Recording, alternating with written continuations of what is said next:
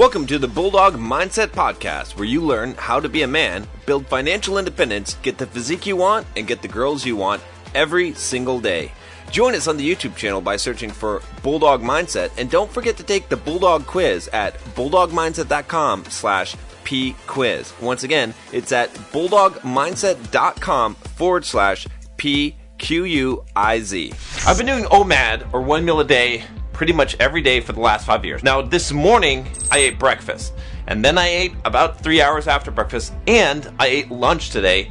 And in this video, I'm going to tell you why. I'm going to tell you why I stopped doing OMAD and why I'm probably not going to be doing OMAD, even though I've been a big supporter of it.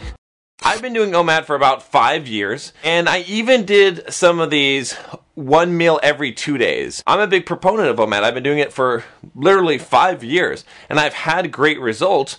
But if you've been following me for a while, you know that I've struggled. I've been trying to get down to about 7% body fat, and I just haven't been able to do it. I can get down to 10, I can get down to 9, even 8%, but pretty much for the last four years or so, ever since I've been in OMAD, I've been pretty much staying in that range, and you can see it from the videos that I've been putting out. Right now, I'm I'm pretty lean. Okay, so I'm at you know maybe 10, 9 percent, somewhere around there. Uh, not my leanest ever, but my fullest for this size. In fact, I'll just take off the shirt so you can you can see here. Pretty pretty lean here, like I said.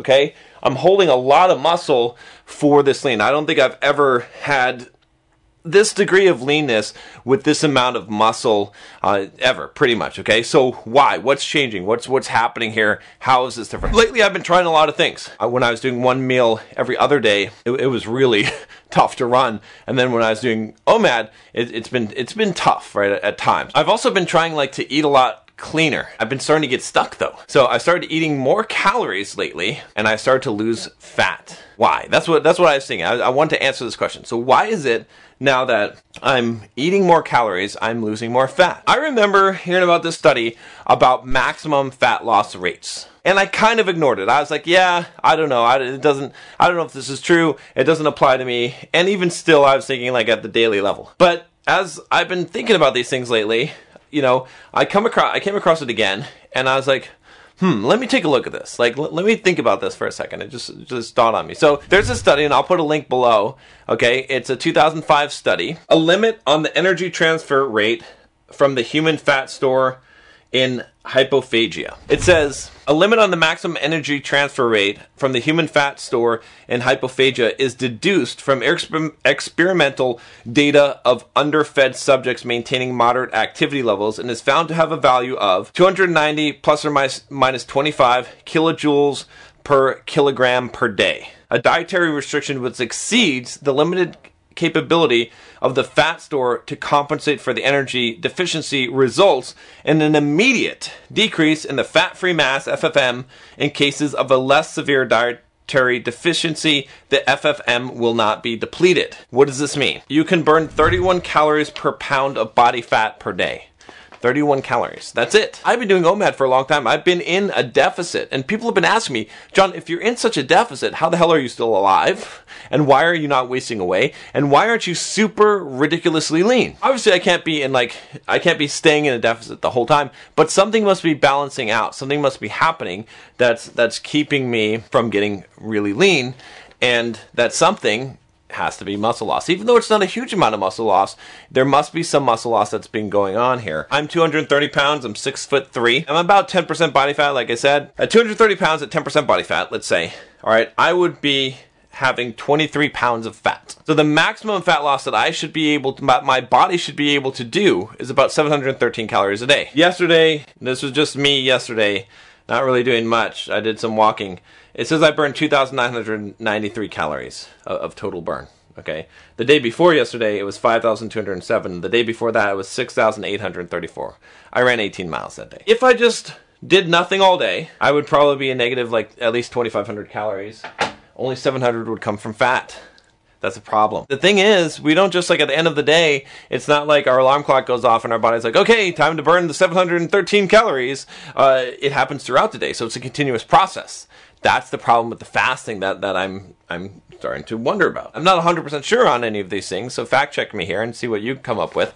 But this is something to consider here. So the time that I'm fasting while I'm waiting for my one meal, I'm in a deficit of 2200 calories. Now the problem is in that same amount of time, the max that I can lose per day, right? Per day of fat is 700 calories. Therefore, 2200 minus 700 equals is 1500 calories of muscle loss, fat-free mass loss.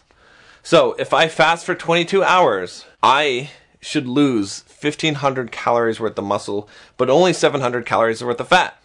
Now, you can imagine how difficult it would be to decrease your body fat percentage if you're losing twice as much muscle as you're losing fat. Imagine that your your fat cells are little ponds, and you've got however many ponds that you have, all right, that's how many pounds of fat you have. Let's say there's a standard size pipe. Okay, it's got a bandwidth. The pipe is only this thick. It's this bandwidth. Okay, it can only flow so much fat, th- fat, 31 calories per day out of each pond. So the more ponds you have, the more 31 calories that you can get. Okay, per pond or per pound. Unfortunately, there's no max for how much you can put into the ponds. If you eat 5,000 calories, Hey Bulldogs, just want to take a moment and tell you to take the Bulldog quiz to see what your Bulldog score is. Go to bulldogmindset.com forward slash P quiz to find out your score. Also, once you take the quiz, I'll send you three of my best videos for free on how to raise your score. You don't want to miss this, so make sure you head to bulldogmindset.com forward slash P Q U I Z right now and take it you will fill up all those ponds and you'll make new ponds. But then imagine that you eat one meal and it's a large meal, it's like 2,000, 3,000 calories, okay? You're still in a deficit for the day, but you pour all of this water into those ponds. That fat raises because you can store all that. So I can only pull 700 calories out of the ponds, but I can stuff 1500, 2000 calories into the ponds. And so I actually, even though I'm in the deficit, even though I'm actually in a calorie deficit, I'm actually gaining fat. It's possible. Probably what's happening is I'm breaking even for the most part because you don't see me getting fatter in, in, general. Although sometimes it's really weird. I'm like, wow, I'm in deficit. How am I? My body fat's not dropping on the scale. And I was one. I'm like, how the hell am I running 50 miles and this is happening? And it's because I must be burning muscle. That's the only explanation that makes much sense. Here's the problem. The problem is the max fat loss per hour. Every hour the max that can come from fat is 30 calories. The rest has to come from muscle. So that's that's a problem. So the question is why don't I waste away then? All right? Remember I was going to answer this question. So my guess is muscle synthesis. Even though I am burning up muscle, I think that because I'm lifting weights, I'm also rebuilding muscle. So I'm just playing this game where I'm kind of staying even on the muscle, maybe losing a little bit of muscle depending on how aggressively that I'm doing OMAD and my how aggressive my deficit is, how aggressively I'm fasting. But I'm pretty much staying even, so I'm not making any gains, okay? And and but I'm not really losing fat. Uh, you know, I, I'm basically losing some muscle over time. I'm not losing a drastic amount of muscle. Does that make sense? First of all, don't get me wrong. Okay, I am a big supporter of OMAD still. All right, and the OMAD diet still works. It just might not work if you are really lean and you're trying to get leaner. If you're fat, if you're overweight, OMAD is going to work. It's going to kill for you. You're going to do awesome. You're going to lose so much fat.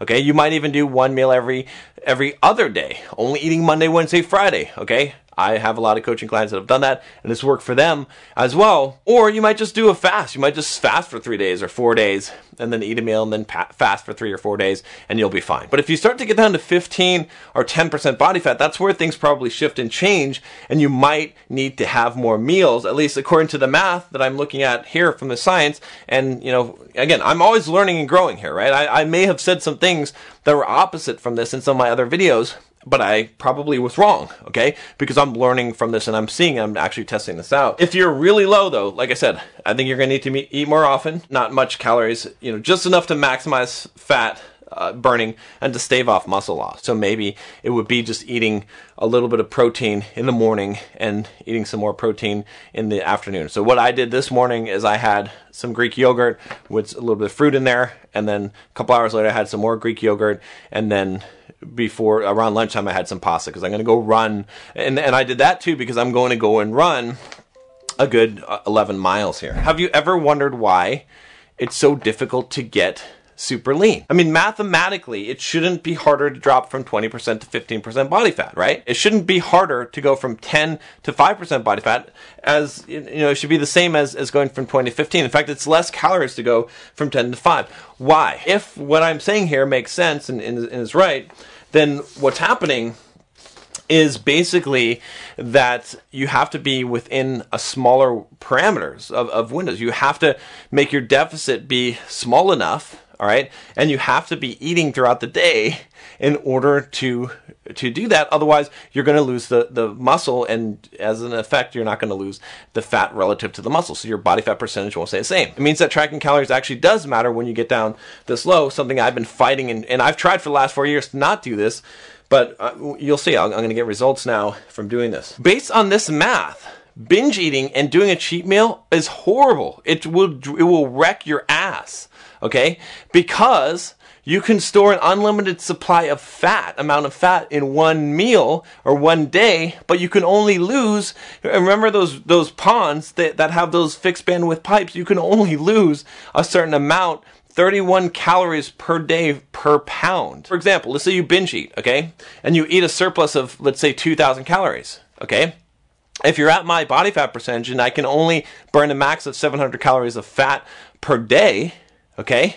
Regardless of how much I run or work out or, or how little I eat, whatever my deficit is, then it takes me three days, three days to get back to what I did in one day worth of damage of eating over, you know, a 2000 calorie surplus because I can't do it all in one day or even two days. In fact, it might be worse than that, right? If you, let's say you eat 3000 calories over, I, I mean, it, it, gets pretty bad. So cheating and binge, binge eating is really, really bad. It's going to keep you from getting lean. And that would explain again why, you know, another, another thing I've always wondered, why do you have all these anorexic and bulimic people, okay?